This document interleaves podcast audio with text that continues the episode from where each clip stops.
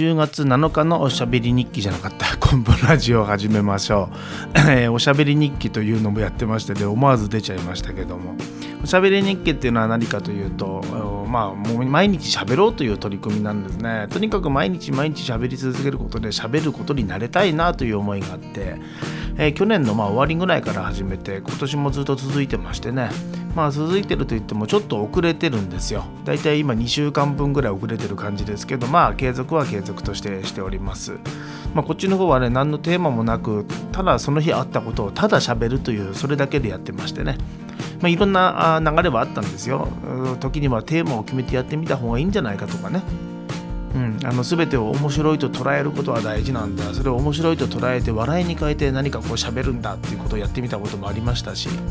まあいろんなことやってみたんですけどね。結局、うん、まあ継続する方が大事だろうと。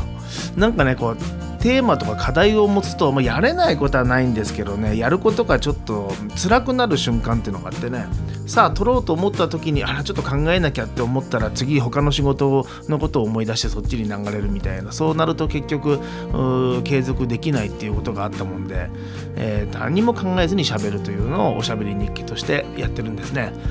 今ここで皆さんに聞いていただいてるのはコンプラジオということで。まああんまり変わらないかもしれませんけどね。コンプラジオ42回目になりました。そして10月に入ったと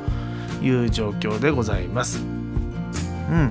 このコンプラジオの方はですね、えー、まあこちらも勝手気ままに喋ってるんですけどもおしゃべり日記よりはどちらかというとオープンな話題をまあ扱うようにはしてますね。おしゃべり日記は人には聞かせられないようなことも結構言ったりしてますからね。えー、まあ、自分の中の心の声みたいなものをこう言うということなもんでもしかするとオープンにするとそれはそれでとんでもないことが起こる可能性もあるっていう。そっちの方が面白いのかもしれませんけどね。面白い面白くないで言うとね。うんその、うんまあ、シャンシャンチューズで FM 富山さんの番組ですけどこちらでも言われてるのがリアリティだと。結局リアリティっていうのは、ねそのまあ、ありのままということになるんでしょうから本当はありのまま語るのが一番いいんでしょうけどそうは言うてもやっぱり、えー、権益放送まあ権益放送というか、まあ、電波に乗る以上はここから越えちゃいけない壁みたいなものは確かにあるんですね。別にそれはあの人間性がもうとんでもない低い話をするとかそんなことじゃなくて例えば個人名とかね、うん、個人的なその出来事に対する、まあ、それはいいのか個人名が出てくるとやっぱり良くないんだろうなと思ってね、えー、そういうのはなるべく出さないようにこのオープンなところではねしてましておしゃべり日記は出してると。えー、間違いで流出するとなかなか面白い ことになるかも。だまあね、まあそんなこともあって、それが日記ですからね。うん、とは言いながら、この日記も、えー、うちのアシスタントのともやんと、それからもう一人聞けるようにはなってるんですけども、えー、まあ聞いてるのかどうか分かりませんけどね。えー、まあその流れで思わずオープニングに、え、おしゃべり日記と言っちゃったというね、え、そういうことでございましてしかしこのおしゃべり日記の効果についてはね今更言うこともありませんけどねいろんなシーンで語ってますからね、うん、非常にいいですよ。えー、こうやってね喋ることで頭の中整理される効果っていうのがありましてね、まあ、最近も思ったんですけどコンプレッサー通信、えー、毎月2000部作ってるあのコンプレッサー通信ですけどもエッセイ書いてるんですね。でこのエッセイもなるべくギリギリに書こうというふうに思ってましてやっぱり鮮度って大事だなと思っててね。鮮度ね。えー、例えば10月号の場合、まあ、9月の原稿締めは15日後にしてるんですけども15日に書くのとやっぱり2 5 6日に書くのとじゃ全然鮮度が違いますからね。なるべくギリギリに書こうという思いがあって。で、まあ、書こうかなと思った時にふっとこう頭によぎるのが「シャンシャンチューズデー」の番組内で話題になったこととかね。えー、こうやってやっぱ喋る時にある程度頭の中を動かして喋りながら考えながらエピソード振り返りながら、えー、展開させながらまあなんていうかまあ落ちる時は落ちをつけてということにを意識して喋ってるんでしょうね。まあ通信書く時にその時のエピソードがそのままスラスラとこう喋ったエピソードが出てきたりすることが多いからやっぱり喋るというのは大事なものを考えたり深めたりする中で大事な行為なんじゃないかなということを思ったりはしておりますね。えー、あのうん機械物が大好きでね、えー、ちょっと話題変わりますけどパソコンなんかもね大好きで、うんタブレットとかねスマホとか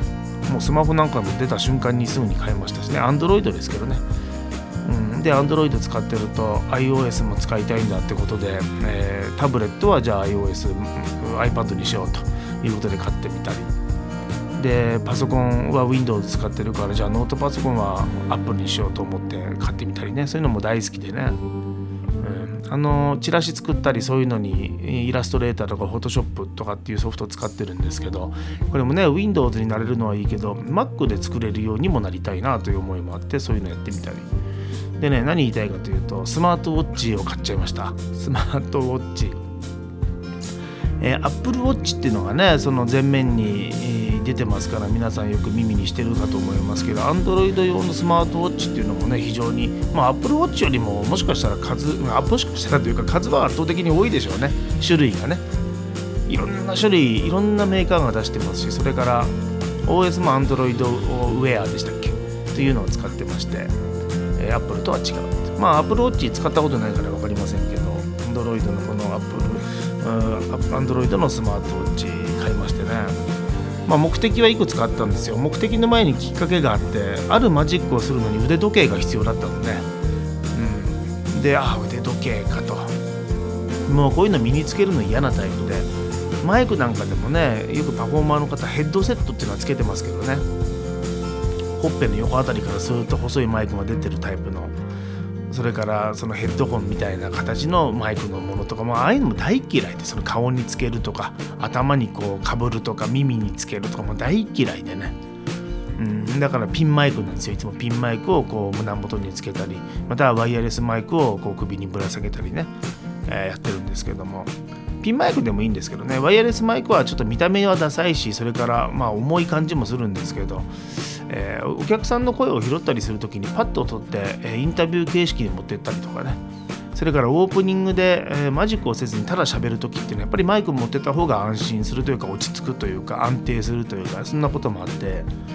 いつもピンマイクを使ってると。いうことでだからその身につけるのは嫌なんですけどあるマジックやろうと思うと腕時計が必要でよしじゃあ腕時計買おうと。まあ、かといってオメガとかロレックスとかそんなすごいの買う気もないしね時計に興味ないし。だったらやっぱりこれスマートウォッチったらいいんじゃないかってことでずっと欲しかったしね、えー、大好きだからこういうの。でいろいろ調べてみると面白いのがいろいろ見つかるんですけどまあどれも一長一短でねまず何のために買うかっていうこの目的って大事だなと思って考えたんですよ。目的ね、えー、その心拍数をこうチェックできるってのは面白いなと思って。例えばうんラジオの収録の時はどれぐらい心拍数上がってんだろうとかね、うん、朝起きた時とそれからうん、まあ、朝生活して出発して。で例えばじゃあ舞台に立つ時どれぐらい心拍数が上がってんのかと。自分の中では緊張してないぞって思ってる瞬間でも体は正直でぐっと上がってんじゃないかとか。でもし上がってんだったらこれをこうどうやったら下がるのかということを、えー、ショーの前だとかね、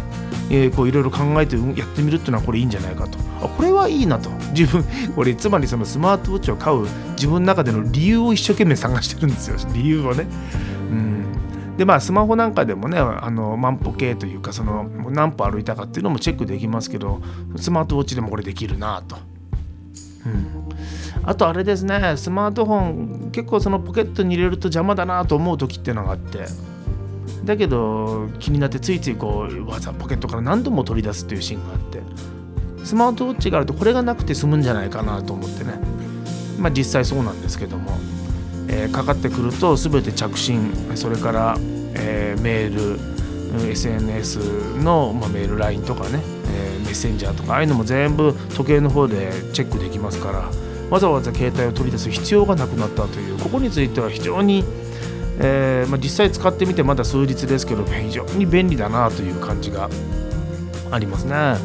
あとあれですね使い始めて思ったのが割とね体のことを気にし始めるっていうのがありますね。うん、お何これウォーキングでこんな風にできんだとかね。ランニングああこれ何？え腕立て伏せとか腹筋までこれちゃんとチェックできんの？みたいな。これ見ちゃうとついついやっちゃいますね。体重も思わず登録して毎日入力し始めましたし。もしかしたらこのスマートウォッチ使い方次第ではものすごく便利なアイテムとして活用さすることができるんじゃないかなと思ってね。まあそう思って数日間使ってますけどもう今やもう全く手放すことができないアイテムになってまいりました。だいたいバッテリーの方は2日間持つと言われてますけど今のところまあ朝つけて夜寝る前ぐらいに充電しといてね。うん食事中とかその時に充電しといて。で寝る時にまたつけて寝るっていう。その腕時計つけて寝るのがいいか悪いか別にして面白いんですよ。夜は心拍数がぐっと下がってるっていうのはこれグラフで出てきますからね。あここで寝てんだなとか分かるしなんかおもろいなと思いながら、うん、えちなみに買ったスマートウォッチはモトローラっていうところのね、えー、スマートウォッチで新しいのは去年ぐらい出たんです。2015年か。2015年に出たっていうそれを買って持ってるんですけど。画面をどうしようかっていうのも結構ね悩むところでね、うん、そのスマートウォッチいわゆるその時計の画面を自由にこう変えることができるんですね。いろんな派手なのもあるしシンプルなのいろんなのあるけど結局その電池の消耗が少なそうではっきり時計が分かってあとはまあ天気なんかがちょろっとこう表示されるそれからバッテリーが表示されるこれぐらいのものがちょうどいいなと思って今つけてますけどね。うん、このスマートウォッチをつけた生活が一体どんな風に変わっていくのか。でもともと買う目的というかまあ言い訳理由にした、時計を使ったマジック。これもしっかり練っていかなきゃいけないなというふうには思ってるんですけどもね。さあということでですね今年も残りわずかになってきましたね。いよいよその冬の繁忙期に向けて少しずつまた忙しさが戻ってくるというそんなタイミングになってまいりました。10月の後半も非常におかげさまで忙しくってね、え、毎日のように出演機会があるということになっていくんですけども。えー、っとですね、えー、まずここで皆さんにお伝えしておきたいのは、10月15日の土曜日に開催されますえ越中園芸クラブ三楽会ワンコイン寄せこちらがですね第50回記念ということになります。50回ですよ。毎月やってきて50回記念。で今回出演するのは柳家三唱、え以外のメンバーということで、え三遊亭良楽師匠長江もみさんダラーズ山下さんコンプレッサーさん。えそして、え今回はともやんも、えソロでマジックやりますんで、え出演をいたします。え、前売りとはないんですけどもワンコイン寄せというタイトルで分かる通り金額は500円です、え、500円で全員のまあ、芸が見れるということですから、まあ、お得ということになるんでしょうね。いやお得ですよ。お得なんですよ。えー、あの1時会場1時30分開演となってまして時間の方は1時間半ぐらいですかね、えー、500円なんですよ、えー、500円。500円なんですけど、え、グラングランドプラザに駐車場を止めていただくと2時間無料になります。500円なんですよ。500円、えー、まあ、こちらの方はですねもう全然儲けも関係なくみんなそれぞれ勉強の会という位置づけでやってましてどんどん新ネタにも挑戦してますからまあそういう意味では非常にフレッシュな 演目をいろいろ皆さん体験して楽しんでいただくことができるという企画になってますんで。でね、えー、その500円なんですけども、えー、出演者の数で、えー、売り上げを割るというギャラになってますんで、えー、もし1人しか来なかったら今回出るのは、えー、と5人ですか1人100円のギャラというそういうことになるわけで。まあまあギャラのためにやってるわけじゃないんですけどねこの企画はね、うん、こういうのも大事だなと思うんですよねやっぱりね、えー、新しいネタをどんどん挑戦していく。嬉しいことにお客さんの方もねもうそういうことを分かってきてくださる方もどんどん増えてきてまして非常にあったかくお頑張れよみたいなその空気っていうのはどっか感じてね